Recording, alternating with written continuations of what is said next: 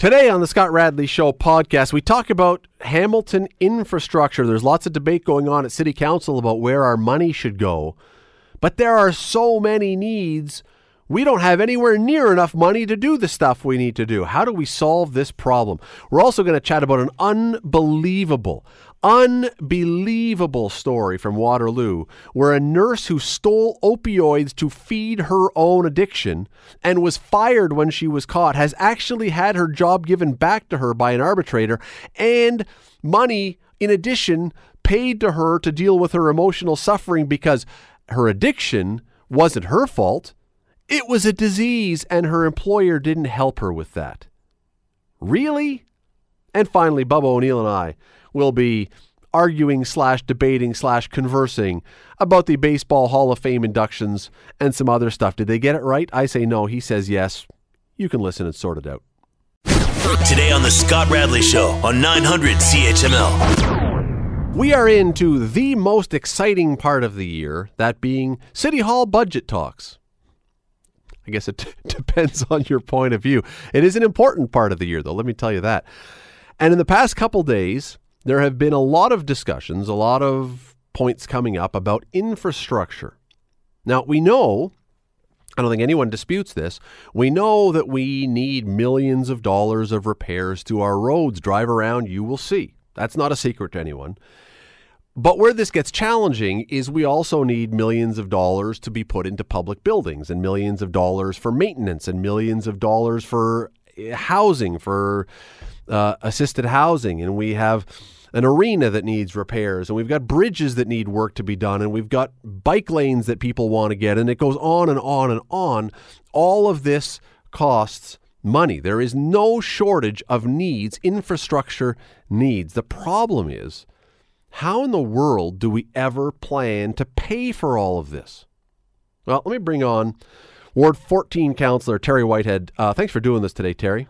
Oh, it's great to be with you, Scott, and your listeners. And uh, by the way, it does sound funny to say Ward 14 Council. I don't know if you've gotten used to it yet. Uh, I'm still adjusting to it. I make the slip every once in a while. Uh, we are talking here whenever we get into the infrastructure discussion in Hamilton. Uh, the last number that I remember hearing was our deficit was something like 3.2 billion. It may be up, it may be down. I'm not sure, but we're talking billions of dollars that, in a ideal world, would need to be spent to bring us up to full repair in this city. We don't have anywhere near that kind of money. No, uh, and uh, there's no way on the backs of property taxpayers uh, would you ever pay that down? Uh, and you know, to be fair, the reality is is that whether you own a home or a car or whatever you own, there's always going to be a, a, a repair bill. There's always going to be a capital expense. Uh, so that's to be expected. The question is, what is the appropriate amount in the context of sustainability uh, to ensure that we're addressing those infrastructure deficits in a timely fashion? Well, and yeah, and I did a little math today, and uh, you would be better at math than I am. This is the reason I went into journalism and radio because I couldn't do math. But if we have roughly 550,000 people in the city of Hamilton, give or take, and we average about three people per household, that's 180,000 homes. And if you were going to do the $3.2 billion infrastructure deficit, that's about $18,000 per home we would have to charge in additional taxes Nobody is going to do that. So there's no real path to covering these things. As you say, it's not like we can even say, for a one year thing, we're going to cause great pain to everybody and get this thing covered. There's no way we could ever do this. No, and and and uh, to be clear, if you look at uh, historically what has transpired in the context of uh, infrastructure deficits in municipalities, especially older municipalities, is uh, the fact that, uh, for a large degree, and that Federation of Canadian Municipalities, that's an organization that represents over 90% of the municipalities across this country. Uh, they did, uh, I think it's called the, uh, there's a study out of uh, McGill University, and they, they had uh, determined, for example, in Ontario, when you took a look at uh, what the infrastructure deficit in Ontario was and, uh, and municipalities and what they're contributing, uh, and you just took inflationary costs, we're getting a fraction of the dollars in our municipalities from the other levels of government that we received back in the early 80s. So uh, there's a huge gap. Uh, you know, as we know, uh, property taxes aren't progressive; they're static. Uh, it's not. Uh, uh, uh, uh, there's no ability to uh, come in with an 18 and 20 percent tax increase to uh, address these issues. So the other levels of government, provincial and federal, have to be a partner in this solution. No, absolutely not. And I mean, look, for your own health and safety, if you were to try and put in an 18% tax increase, people would be with pitchforks and torches down at the front door of City Hall. And and the other part about this that becomes so challenging is that stuff does not naturally get better. There's a law, the second law of thermodynamics. Things get worse, they don't get better. So you can't suddenly say, well, you know, if we give it enough time, Copps Coliseum First Ontario Center will repair itself. It's always going the other way. There's always more costs added rather than the other way around. Yeah, and let me say an example uh, in recent history when the province of Ontario uh, decided to uh, download all their housing stock onto municipalities. So we take over the housing, right? But they didn't pass on the, the dollars on these tired old buildings in regards to capital to fix them. So here's a, yet another example where municipalities who are uh, ill-equipped to, uh, to address these significant capital influx uh, and burdens are, are to try and address. So the province uh, and the federal government, to some degree, they're downloading onto municipalities, but we don't have the tools. Uh, again, the property tax, you can only increase it so much. You've got affordability issues. You're not going to force people out of their houses. And yet, let's be clear to all your listeners, when you take a look again back in a, in a study, if I recall, uh, we're only getting like two cents on the dollar in, in, in the contract of what we contribute. So in Hamilton, for example, and again, there's another study, $2.8 billion in taxes is what we produce out of the government. We're only getting four or five cents on the dollar in, in, in return in services in the municipality. So there's a huge inequity in, amount, in, in regards to how much money is coming back to our communities.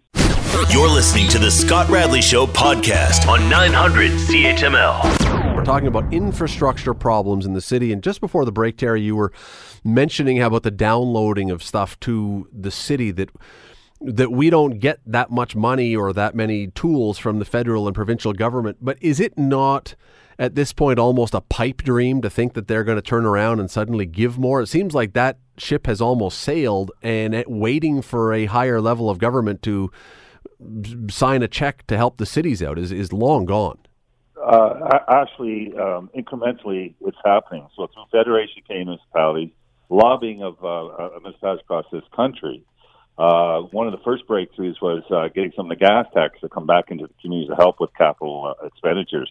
For example, in the city of Hamilton, uh, we're now receiving, I believe, uh, I can't remember the to- maybe 32 million from the federal gas tax. I think it's 28 million actually is being applied to our, uh, our roads and our road budget. So uh, there has been uh, some breakthrough. The problem is the gap is still there and it needs to be closed.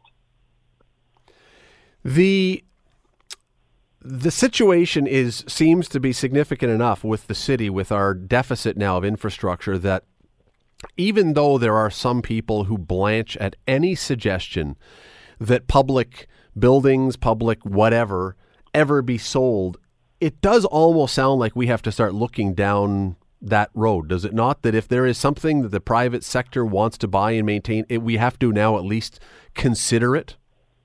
Well, I think there's two things, and it's, it's probably a bit of a value statement here as well. I mean, what business should the city be in primarily? One, uh, and two, if there's uh, interested private uh, uh, uh, parties out there, investors out there that are prepared to optimize a, a city uh, asset that is not part of our core value or core uh, service, then certainly we should be looking at those as the first places to generate uh, offsetting revenue through, both through uh, uh, the dollars that you receive from uh, the sale, but the optimization of those properties in regards to the tax that would be generated down the road, again, to help facilitate the the dollars we need to meet our capital needs. Right, and so uh, that's you phrased it better than I did. I'm obviously if there is something that is public that is making us tax dollars that we are in a net gain position from, we wouldn't want to unload those. But if it's anything that is costing us money, and there was a private industry or private person that was saying, "I'll take that on," it, eh, whether or not we do or not, it seems as though we may almost be in the position where we have to at least give it some thought.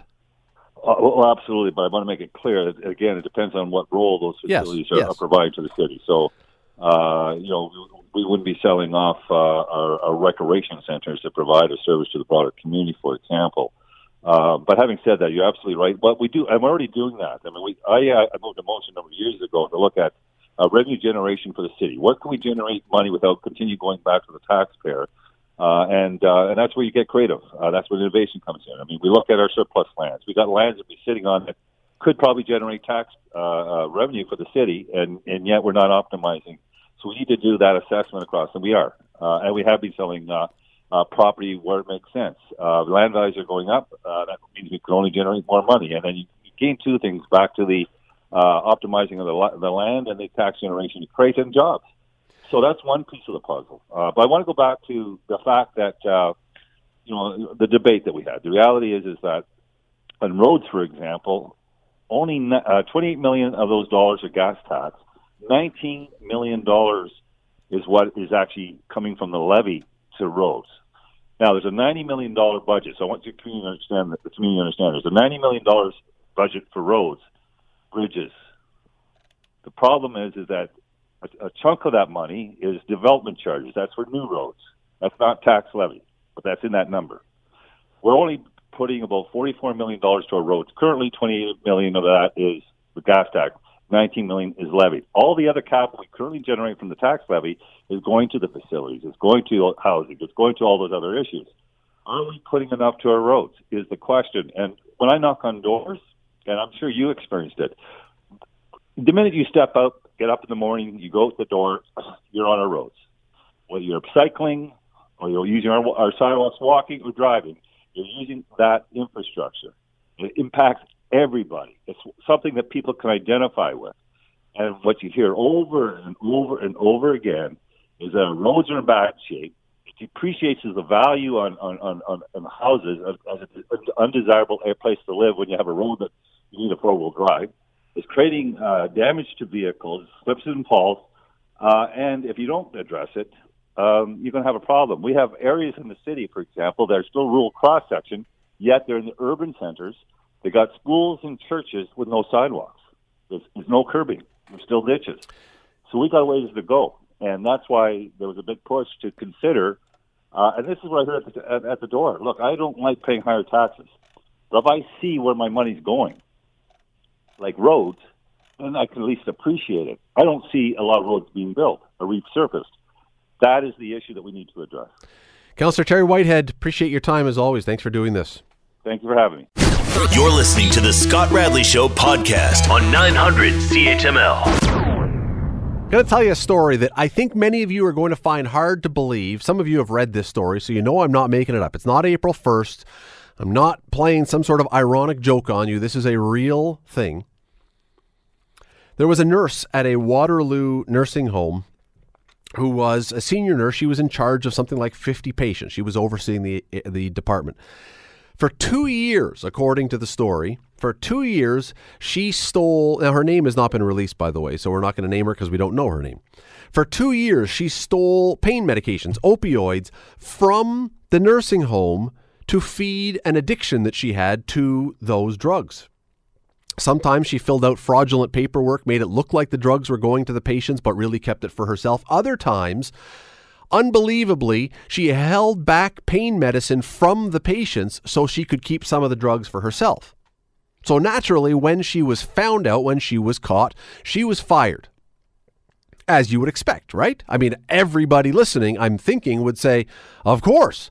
Not only are you going to work possibly on drugs, you're stealing from the company, you're possibly hurting your patients that you're in charge of. Well, here's the thing. The Ontario Nurses Association grieved this on her behalf, and an arbitrator has now ruled that the, her addiction must be treated as a disease that must then be accommodated by her employer. Therefore, she must be, because this was not really her fault, she was a victim here she was a victim, she must be reinstated into her job and compensated for, quote, injury to her dignity, feelings, and self respect.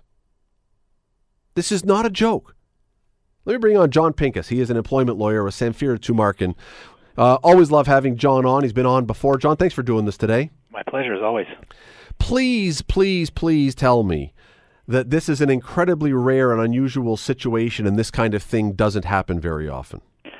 Well, it, it, it certainly does strike me as a little bit unusual. Um, I mean, one thing that needs to be kept in mind for, for context is that this is, of course, a unionized environment. Mm-hmm. Um, not every employee is going to be unionized. In fact, not every nurse even is going to be unionized.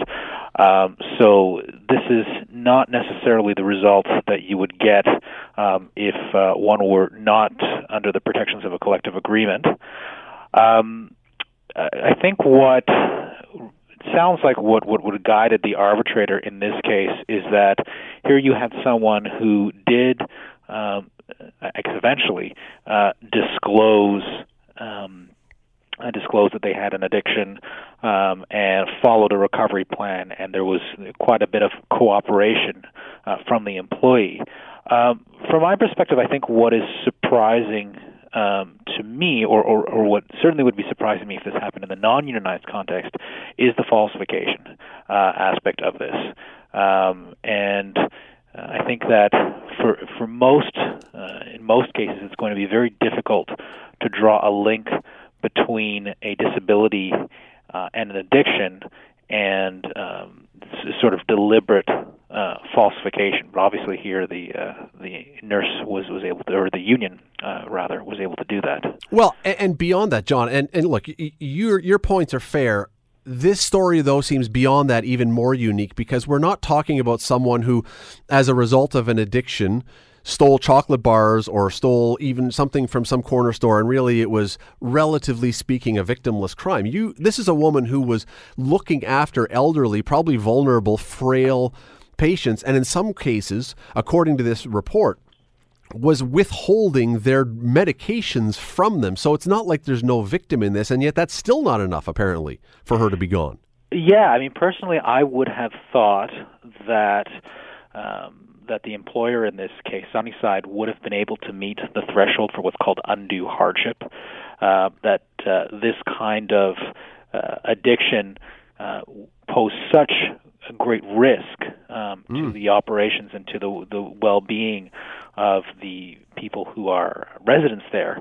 Um, that uh, that it was just not something that they could accommodate. But again, I, I think w- what it sounds like guided the arbitrator's ruling was that you had someone here um, who was cooperative um, and who did disclose it. And in contrast, you know, we had a situation a couple years ago that eventually uh, it was from it wasn't in Ontario, it was in another province, but eventually went up to the Supreme Court, where you had someone who did not disclose and said part of their addiction was that they couldn't admit it, hmm. uh, and that was held to be a, a step too far. And said, okay, well, if you're not even going to follow, if there's a policy that says you have to disclose and you don't even disclose, um, that's not uh, okay. But again, I, I suspect what this decision was guided by was the cooperation from the employee, and obviously the union was very effective in presenting that narrative that this was not someone who was trying to be underhanded, but who was trying to cooperate. And I don't know exactly how the timing of that worked out. Yeah, after well, it was clear that it was after she was after she was caught. So it, she didn't go to them and say, "Oh, look, I need help. I, I'm I'm really out of control here." She was caught, and then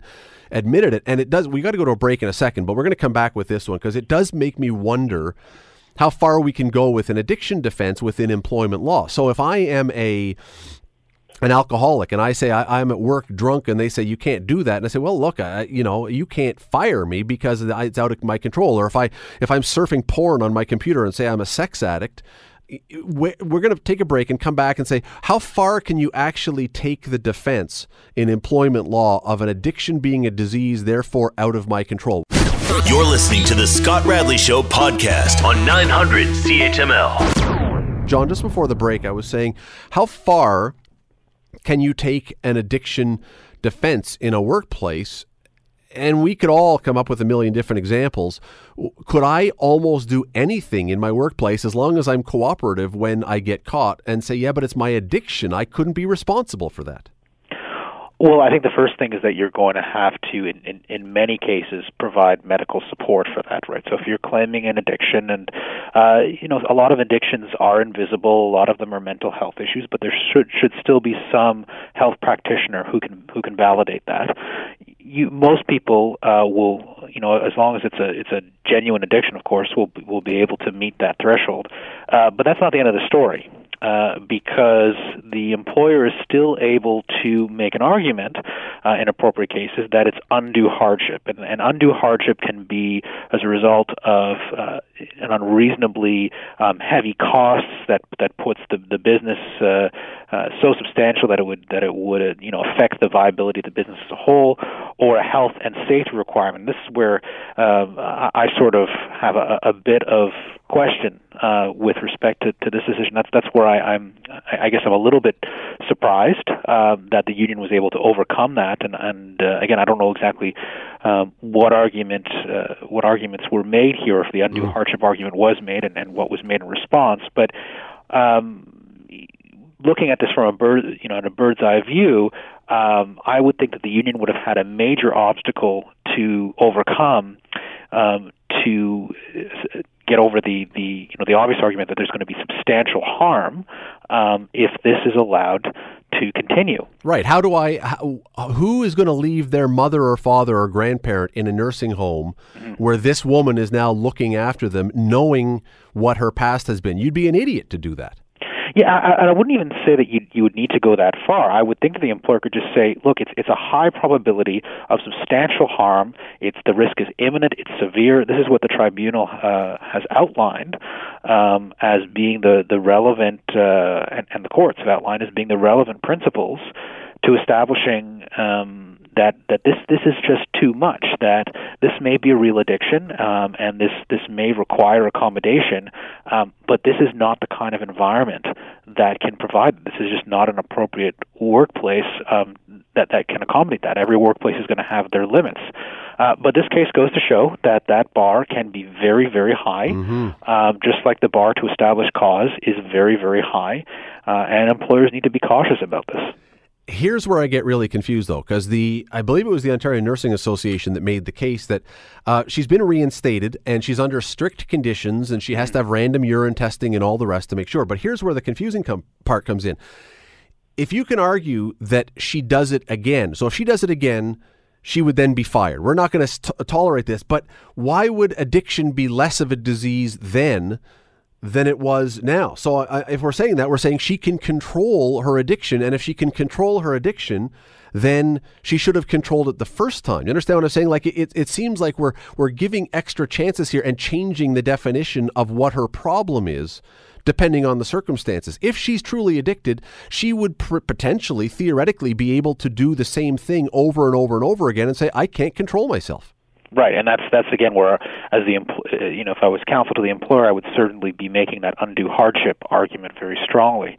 Um, I suppose the the argument here would be that if uh, if there is a further issue um, and now we have this program in place and we can't attribute it to her addiction, then we can only attribute it to uh, deliberate um, know, deliberate misconduct, in, in, which case we're in the, the neighborhood of, of just cause.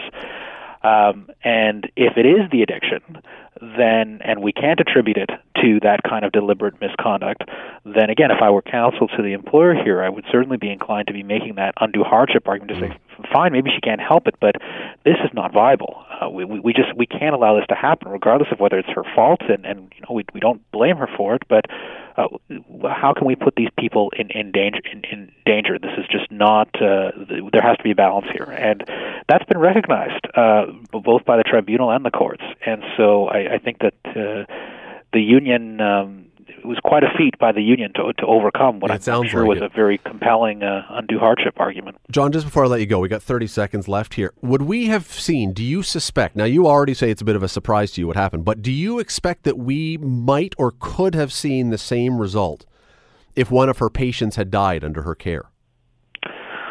I think that's difficult to say. Um, I, certainly, you know, from from the perspective of, of equities and how the narrative would have played out in front of the arbitrator, um, I, I suppose I could see that having a different result. But theoretically, um, you know, theoretically, the analysis would still lead to the, mm. the same place uh, because it's not about the fact that it doesn't sound like it was the fact that there wasn't any harm caused. It was uh, the degree of cooperation by Yeah. the uh, the nurse that that drove the decision. It is a uh, it is a stunning story. I encourage people to go look it up. You can find the story online. Uh, Jon Pinkus, employment lawyer from Samfiru Tumarkin, and really appreciate the time as always. Thanks for doing this. My pleasure.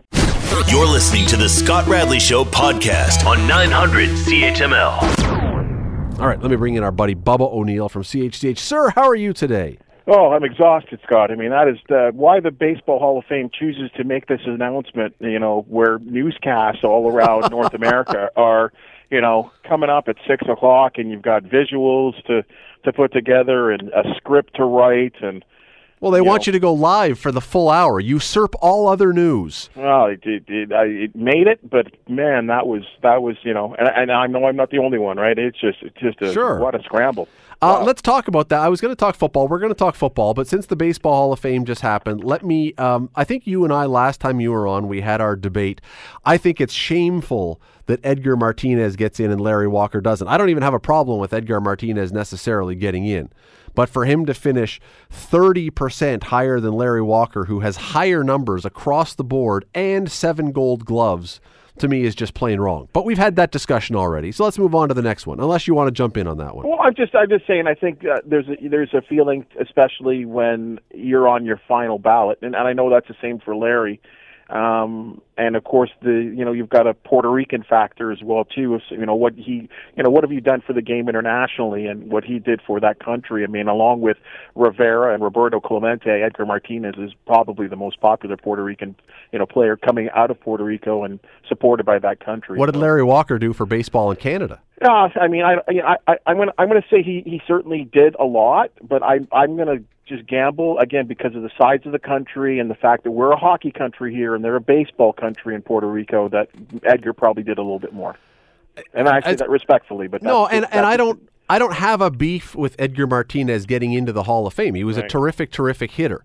But for thirty percent more voters to say that he was a better player than Larry Walker, to me, is absolutely asinine. It is because Edgar Martinez was a DH. He did one thing. He did it particularly well, Right. but Larry Walker had better offensive numbers and seven gold gloves. How look, even if you want to argue about who was who would be the guy you would want on your team, 30% difference in balloting I, I makes don't no think you sense. look at it that way, Scott. I think you have to look at it in the sense that he was seventy point four last year, right? So I, I I know you want to make a direct comparison, and and that's valid. I think in some ways, but I think in some ways you have to look at it from where they were last year and where they were this year, as, as making that incremental move up in terms of the voters, uh, and going from seventy point four this year to what is it, eighty five point four you know, he was almost he was 20 votes short, short of going in last year. So you knew he was going in this year. So he had a good year last season to get him up that that that mark. His his stats this year were really good. Uh, and another one, and this one, I, I have a feeling I know where you're going to fall on this one. right. Uh, Ma- Mariano Rivera, terrific pitcher, one of the best pitchers, uh, certainly one of the best closers of all time. But to be the, The first closer of all time. to be the first ever player to go in unanimously, Right. a joke, a no, joke. No, no, it's not, Scott. It, it, it, what's a joke is what the the voting, the voting, and how it was held in the previous years up until this year is the what the joke is.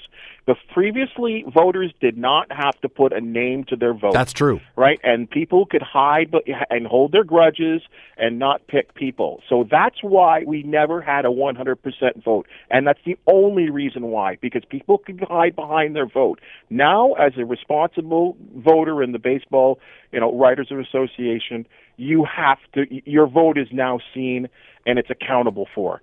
So now we finally got it right. And that's why you're going to see players with higher percentages now than they ever did because you can't have a bias like you used to. I did read, uh, and I believe this was in a New Jersey uh, newspaper this morning about a writer who said he didn't want to pick Mariano Rivera and was going to for- and was going to forfeit his vote.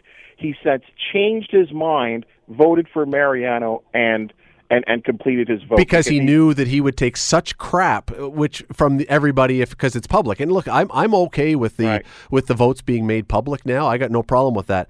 But if you now have people who say I would have voted or would have not voted for someone, but I know then that I'm just going to take a, a tsunami of social media crap, it's not worth it. Well, that's not a good reason to vote for the person either. But I get it. Well, like I get it. it. We're in a majority rule situation, right? In, in, in, a, in a sort of majority speak sort of situation. So, you know what? Had it been the old way, Mariano wouldn't have gotten 100%. He would have definitely been in the high 90s, in my opinion. Yep. He's the greatest closer of not only his era, but I mean, statistically, he's the greatest closer ever. Um, on top of that, too, he's you know, as you well know, I know you're you're deep in your baseball knowledge. He basically developed the pitch in that cutter. That's true, and that and that buys him a lot. Look, I, I, I read a terrific piece today on in Forbes magazine online, uh, which I don't agree with the headline, which was Mariano Rivera is the most overrated player of all time. However, they did bring up one really interesting point in here that did make me pause to think for a second, and that was in 2012. Remember when he was shagging fly balls and he tore his ACL? Yes. And everyone said the Yankees are doomed. They used a bullpen by committee and blew exactly the same number of saves as Rivera did the year before and still won 95 games. And he goes, Look, if you can put together a bunch of guys that can go in there and do the exact same job, how good could this guy really be? I give him the credit, as you say, because he developed the cutter. He developed a pitch that other guys use now. But that other point that he made, I went, hmm, that is an interesting thing to Well, ponder because of his position. He's a, he's a ninth inning specialist. and it's not what we're seeing right now? I mean, I, I mean, and again, think people change, right? Baseball and sports is, is, is baseball's no different. It's like every other sport; it evolves, and now we're seeing this sort of amalgamation of, of, of closers right now, and maybe not one specific, you know, guy that is the closer as we, you know, we had it. Whereas with the Yankees, every single time that ninth inning rolled around, Mariano Rivera was going into the game. Um, and then before that, it was as he was leading up into being that closer, every single time there was a situation that required protection of a lead or keeping the game at an even score, Rivera was in on the eighth, Wetteland would come in in the ninth. And that was just the way the Yankees did it. But here's the clincher. Here's why I really believe he gets the absolute admiration of all of the voters, Scott, and that is his performance in the postseason, where the Yankees were going to the postseason a lot. So you're talking about five World Series, and I think uh, one year um, they lost to the Diamondbacks, if I remember correctly, with Rivera on the mound at that too. His numbers are uh, like are mind blowing. I mean, his ERA under under one in the playoffs. That is, I mean, I don't know if he, he may be the only one, really. Well, and and you're absolutely right, but that uh, that does raise the other argument against him then, which will be the same argument that comes up when Derek Jeter is eligible for the Hall, and that is is so if Mariano Rivera had not been drafted by the Yankees and had been drafted by the Tampa Bay Rays or by the Pittsburgh Pirates or San Diego Padres, although they had Hoffman, uh, would he be? Would we be talking? Because you're right, his postseason numbers are really what made him exceptional. They really did. That that sets him apart from a lot of the other closers. If he doesn't have all those other postseason opportunities, right. does he go in? And here here's this this is a nice segue. I'm glad you brought that one up because this is the other argument about the Hall of Fame today. And that is Mike Mussina, a Yankee pitcher for a lot of his time, as well as an Orioles pitcher, gets in. Curt Schilling, who is a postseason legend. Mussina was terrible in the postseason more often than not. Curt Schilling was great. Mussina has more regular season wins. Curt Schilling has better ERA and whip. Schilling doesn't get close. Mussina gets in. I'm looking at this going, wait a second. So again, are we talking about what are we talking about here? I, I, I think with, with Mussina, and I know we talked about this last week, and I and I and I'll say this because I and I, cause I think it's it's plays a major part. He pitched for 18 years, averaged I think 16 to 17 wins every year. That's really good. That is very good. That's really good. And he has it a lifetime. Whereas Schilling, I think, is in the low 200s, like Roy Halladay. Mussina has 270 wins. Yeah. And as we discussed moments ago, with the changing and the, the evolving of baseball and the changing of the starter's role, the Blue Jays had one uh, had one complete game last year. I know. I know. Right? But it. but It- Bubba, don't the modern baseball people say wins are a completely useless and meaningless statistic? I think for the modern day game, but I think when you're looking, when you're voting about past players, I think you, the old rules still apply. And 270 wins, Scott. I think I'm. I I think. I know I'm just throwing this out here. I, I'll call it the hot take of the night. But I don't know if anyone will ever win 270 games Could be ever again. Could be because of because of the innings that you're you're kept at. And again, I go with Mussina the same way that I went with the Edgar Martinez position. Right. I don't have a beef with with Mike Mussina going into the Hall of Fame, Mm-hmm. but it makes no sense to me that the same voters. And this is the thing: if you just had a random number of voters who was allowed one player, so that there was no comparatives, but the same voters who said, "Yeah, Mike Mussina is a Hall of Famer, but Curt Schilling isn't," that doesn't make any sense to me. That that's the that's the part. If everybody got one vote and then you added up all the different ones so that oh I got to pick one or the other and I've got my preference. I get that. But the same guys who picked Mussina could have picked Schilling and I don't understand. I would at their best and for a long period of time I would absolutely have taken Curt Schilling over Mike Mussina. Absolutely. I, I don't. You know, here, he- he- yeah, it, mm, Certainly I- I- I I arguable, didn't right? go- Certainly didn't I didn't- arguable. I didn't want to go there. I didn't want to go here, but I'm going to go here. Curt Schilling, and we've talked about this with Barry Bonds because Barry Bonds was a guy that was very Personality. gnarly, very gnarly with the media. People had an edge against him. There was a feeling that we're going to make him pay, and maybe he's not going to get the votes that he should get. Curt Schilling is a guy that has said some things over his time during retirement and even during as a player, but more so out of baseball. Yes. And I know that shouldn't count, Scott, but human beings are human beings. He's a controversial guy in his retirement for sure. You know, he's a guy that has said particular things against again. I believe it is against the uh, Democrats. Oh yeah, no, um, he he is a, he is a staunch Republican, and that Yeah. and has said, and he's a staunch conservative, and has said some things that have gotten a little some people fired up and antsy. Absolutely, he has. He's been And very I, controversial. I wonder if that. I wonder if you know. We, we talk about you know. You talk about why I would choose one player over another. You know, we're human beings and we all have feelings, and sometimes we hold grudges, like I talked about with Bonds. And I almost wonder if he's paid the price for a little bit of that kind of stuff. Perhaps, although you know, in the states, and we'll leave it after this. We'll move on from baseball to football. In the states, I know that politics infuses and infects everything right now. But if you can't be a conservative or can't be a liberal, whichever side, after your career is over, and that determines whether you're a Hall of Famer, you got even bigger problems than we thought. Because this, I know what you're saying. That you know, it was Steve Carlton who would never talk to the media, and he paid the price for a while because people hated him. And he was spectacular. He was a spectacular Of course he was. pitcher. But that happened in his career and that was that was in a weird sort of not really but sort of kind of way connected to his career. Schilling Nobody had a beef with Schilling that I know of throughout his entire baseball career. He talked to people, he pitched well. It was after he retired that he became a guy who was willing to speak out on things. And to me, that's really now, if that's, and you may be completely right, I'm not going to dispute what you're saying, but that becomes really problematic if now your political position is getting people to vote against you. And, All right, and I, go I totally agree with you. I totally agree with you. But I, I still think That could be. I still think those voters, are, those uh, voters, are human beings, and sometimes people carry grudges.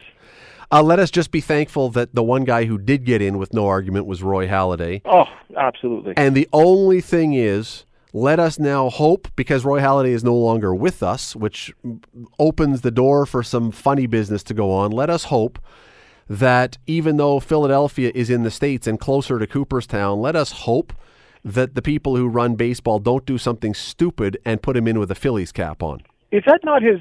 Would that not be the choice of his wife? Well, I, I'm not entirely sure because I thought that was always the way. And then there was one player recently. Was it Winfield who said he wanted to go in with the Yankees and they put him in with the Padres or something? I can't Uh, remember. You know what? No, I, I, I it was um, it was somebody. Carter. was Yeah. Carter who wanted to go. You know, who wanted to go in as a member of the New York Mets, Right. and uh, and they said no, you're wearing an Expos cap. You're wearing. An So let us hope. I mean, he played way more years with the Blue Jays. He had a perfect game with the uh, Phillies, and he had that no hitter in the playoffs, and that may make some people say, no, he should be a Philly. Uh, yeah, yeah, you know, it's in the grand scheme of things, it's irrelevant. But boy, if you want to stick a pin in the eyeball of everybody north of the border, that's how you would do it. Yeah, I, and I'll be honest with you, I can't, I would be shocked if Major League. Baseball allowed allowed that to happen. And you're right. Um, he became, uh, unfortunately, and this is just Canadian media, especially at the time that he pitched. And I know we've got a lot of changes now with Twitter and social media and YouTube, but you know he basically pitched for the most part in a time where a lot of people did not know who he was. Yep. And uh, other than like, yeah, the Jays got a real guy, you know, a real good guy. Halladay. is? They're just unless he came to a stadium, which he obviously you're not at every stadium because you pitch in one league for the most part, and, the, and a lot of his career w- was not interleague baseball. So only people in New York and Boston and Tampa really know about this guy. And it took really uh, when he was a Blue Jay till the day I believe it was Derek Jeter that said this guy's the best pitcher in baseball right? He Derek Jeter said that, and people started to awake. And then obviously there was you know the move to Philadelphia to get him to be with a winner, and he was outstanding and pitched you know I think six, five, six years with Boston, uh, Philadelphia, and with our four years I think it was, and was just amazing. All right, we are way short on time because we took too much time on baseball. That's okay, uh, but I did want to talk about football briefly now, just to clarify, because there were two games on the weekend with two major issues you and I both agree on the New Orleans no call thing, correct? There's there's no question about that. Oh, terrible no call. Horrible. The only thing I disagree with is I, I guess someone is trying to file a class action lawsuit yeah. to try and have the game picked up from where it was. So and the Saints got robbed, right? Yeah. My, you know what, Scott? Quickly here, the thing that really upsets me, uh, it, it's a it was an opportunity for Roger Goodell as the probably the most well-known commissioner in sport, probably the most powerful at least, to to step up and make a statement, and nothing has been heard from the NFL offices in New York. Well, and, and that and that bothers me. And you know, I had forgotten all about this, but what also is making folks in New Orleans lose their minds right now, and I had forgotten this. Remember the Bounty Gate back in 2011, where Roger Goodell was accused of being way too hard on the Saints and suspending their coach and coaching staff for a oh, year. Yeah, for, uh, for Gregg and, Williams. For, yeah, uh, Hunt, uh, yeah. And now, now you have this thing happen, and folks down there saying, see, this is all the evidence you need that the NFL has it in for us, and it's a con job that they're putting. Now, I don't believe the refs I don't. Well, I don't. I don't believe the refs did it intentionally or through the game. I think they muffed the call. But if you're in New Orleans, good luck convincing the people down there because they're not buying it at all. As far as they're concerned, this league is rigged, and they've got it in for New Orleans, well, and they wanted L.A. in the Super Bowl. That's the that's the story. Well, and, and a lot of people are saying that, right? I mean, I I had some clips on CHCH News yesterday about fans basically saying that you know that the money's in L.A. and it's a beautiful thing. Patriots are the biggest, one of the biggest brands in the sport, and and and Los Angeles market where they're trying to really still stimulate the public. Yep. You know, uh, other than New York, it's the next biggest market in the United States. So, so believe it uh, if you want, and you can probably find a good argument, or at least convince yourself that that's uh, that's the story behind it. But the other one was this the overtime, and this is where you and I on Twitter on Sunday night were arguing a bit, and I said I got to have you on. I think you said you wanted to come on, and so, as I say, unfortunately, short on time. I argue that the overtime system in the NFL is stupid and I said this long before because every both teams should at least get their hands on the ball regardless of the circumstance. Your argument was if you don't like it, stop them and get the ball back yourself. Is that roughly well, that, where that, we're at? And for me, that's the basis of football. First of all, there's going to be a coin toss. There's no other way to decide who gets the ball, whatever. That's the way we start off games in football. And at the end of the day, people have to remember that football is a game of three aspects offense, defense, and special teams. And I know everyone wanted to see Patrick Mahomes get an opportunity to try and match. First of all, the game can't go on forever. But at the end of the day, right? This isn't a situation like the CFL where you start from the 35 and you go and you play this sort of video game sort of way and you score and I score and whatever. This is the truest way. The NFL had it wrong when it was just you could kick a field goal. They corrected that, which I think is the purest form of the game. Is that me offense, defense, and then you stop me. At the end of the day, that drive was like a 13 play drive, Scott, with three third and 10 situations. It's not just all about Patrick Mahomes. It's also about the, the, the, the Kansas City defense stopping Brady, getting the ball back. That's the way the game is played for four quarters. Why would you change it in overtime to something, some kind of like what the CFL has, which to me is like It's it's it's a, it's no different than three on three in the shootout. It's very gadgety and very video game like. So if you had the same NFL overtime thing, so it's not the CFL start at the 35 yard line, it's a real game. Mm-hmm. And Brady goes down and takes his team and they score a touchdown. And you say, okay, we're going to not do from the 35. New, New England is going to kick off and they are going to kick off. And now Kansas City has to score a touchdown. And if they don't score a touchdown, the game is over. But if they do, is anybody who's watching that game going to complain that now we got to keep playing? Uh, this is what I don't understand. What would be the harm? What's the problem with giving the other team because an opportunity it, with the ball? every situation except for I guess baseball because it's it, it is a you. I mean the, the basis of baseball is I'm up, you're up. Basketball, you can't do this because the first person to score a basket, I mean, that would be ridiculous for overtime. But for the most part, overtime in most sports is sudden death, right? So why not allow a field goal then? That's sudden death. because because the complaint was when it was a field goal that it's like okay you kick off the ball if I get a decent return all I have to do is move the ball 20 yards kick a field goal and the game was over and I thought the NFL did a good job in correcting it and in correcting it and saying okay if we if that's a situation and you do kick a field goal you do get the ball back but again if you drive the ball 75 or 80 yards down the fall of the field and I I, I bring it up again three one, two, three, third and ten situations in that defense, which fired their defensive coordinator today, Yes. did not come through in the clutch. And that, and again, it's not all about just the offense. It's about offense, defense, special teams. It's not all about Patrick Mahomes. And yeah, as a fan, of course, who wouldn't have wanted to see that situation? But I also understand that that's the way football is played, and this is to me one of the truest forms of an overtime that you can possibly get. I would go back to now. Okay, so you, you, you mentioned this. It was a 70 yard drive with the third and tens and everything else. I go back to the Tim Tebow overtime where he won on the first drive with I can't remember who they're playing. Were they They're Pittsburgh? Pittsburgh. And when Tim Tebow threw the cross that went to the long touchdown that scored, the Pittsburgh defensive back or safety, whomever, slipped and fell, leaving the the Denver player wide open. And so you say, well, yeah, but okay, so one mistake. In, in this case, yeah, you can point to Kansas City and say you should have stopped them. But there's also the possibility that one mistake due to That could circumstances. have happened in the first or second or third. I understand. and so and so my issue becomes I always go back to the Mac Laval game in 2011 mm-hmm. when it went overtime score, overtime score, overtime score, and nobody had a problem. In fact, that's still cited by a lot of people as the most exciting game they've ever seen. And if that had ended the way that I, I think Max scored first, it would have been the first score in overtime, and boom, done. That game loses I, tons I of would, its and I would be zip. fine with it, Scott, because to me that form of an overtime is not conducive of the way his game. Why would you change the way the game is played? For the, we've sat down for three hours or three and a half hours and watched the game play a different way. All right, we complain. We we with vitriol. We complain about soccer change in, in overtime going to a shootout.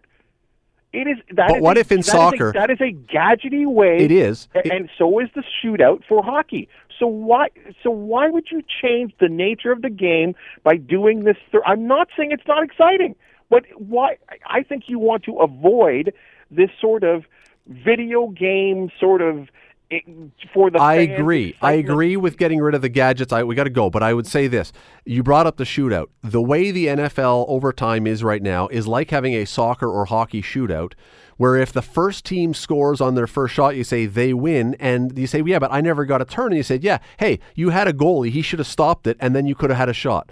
That nobody would be okay with that. Nobody would be okay with that, even though the goalie is part of your team. You would say, no, I have to be able to have a turn to shoot, or else it's not fair. I, I, I, I'm gonna uh, we have to agree to disagree because to me the the the form of way the CFL does it and the way the NCAA does it is a, is is is it, it's a it, it it's not the integrity of the game. It ruins the integrity of the game because it becomes something more about television and excitement and back and forth and you score, I score. That's not the way the game is played for the the pretty much three hours of, of what we watch. It's about grinding out first downs. It's about moving the football down the field, the offense stopping the defense, and and so and so and so. We'll have to arm wrestle for it later. Bubba O'Neil from CHCH, you can hear him do his sports tonight, and there is another big weather mess coming. I'm sure he'll be talking about that today, too. and then it's going to be six degrees. There we go. See, all everything is going to be perfect. Although everyone's basement's going to be flooded out because of all this now. Oh, but anyway, gosh. that's for another day. Bubba O'Neil, thanks for doing this today. Always a pleasure. Thanks for having me. The Scott Radley Show. Weekday evenings from 6 to 8 on 900 CHML. The Scott Radley Show podcast is available on Apple Podcast, Google Podcast, and wherever you get your podcasts. I'm Scott Radley. Thanks again for listening, and do not forget to subscribe to this podcast. It is free.